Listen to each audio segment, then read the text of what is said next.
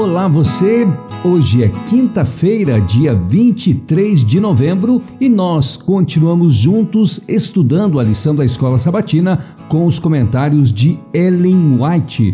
E no dia de hoje, o tema do nosso estudo é Amor Maior.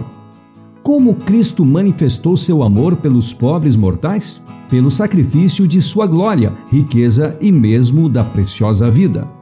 Jesus consentiu com uma vida de humilhação e intenso sofrimento, submeteu-se às cruéis zombarias da enfurecida e criminosa multidão e a uma terrível e agonizante morte sobre a cruz. Disse ele em João 15, dos versos 12 a 14: O meu mandamento é este: que vocês amem uns aos outros, assim como eu os amei.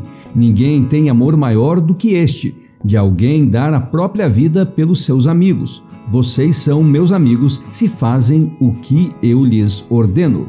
Damos evidências de ser amigos de Cristo quando prestamos completa obediência à Sua vontade. Quem está obedecendo ao mandamento de amar uns aos outros como Cristo os amou? Nós teremos um amor mais firme, mais profundo e mais altruísta do que já possuímos se obedecermos ao mandamento de Cristo. Nosso amor é, na maior parte das vezes, egoísta porque nós o confinamos a limites prescritos. Quando entramos em união e comunhão íntimas com Cristo, nosso amor, compaixão e nossas obras de benevolência se aprofundarão, expandirão e fortalecerão com o exercício. O amor e o interesse dos seguidores de Cristo devem ser tão extensos como o mundo. Aqueles que vivem meramente para o que é seu não entrarão no céu. Por toda parte ao seu redor há os que experimentam aflições, que necessitam de palavras de compaixão, amor e bondade, bem como de nossas orações humildes e piedosas. Alguns sofrem sob a mão de ferro da pobreza, outros sob enfermidades, mágoas, desalento e perturbações. Como Jó, vocês devem ser olhos para os cegos, pés para os coxos e devem interrogar sobre as causas que desconhecem e analisar com o objetivo em vista de aliviar as necessidades e ajudar exatamente onde o auxílio se fizer mais necessário. Quanto mais intimamente nos assemelharmos ao nosso Salvador no caráter, tanto maior será nosso amor para com aqueles pelos quais ele morreu. Os cristãos que manifestam mutuamente um espírito de amor altruísta estão dando, em favor de Cristo, um testemunho que os descrentes não podem contradizer nem a ele resistir. É impossível calcular o poder de semelhante exemplo.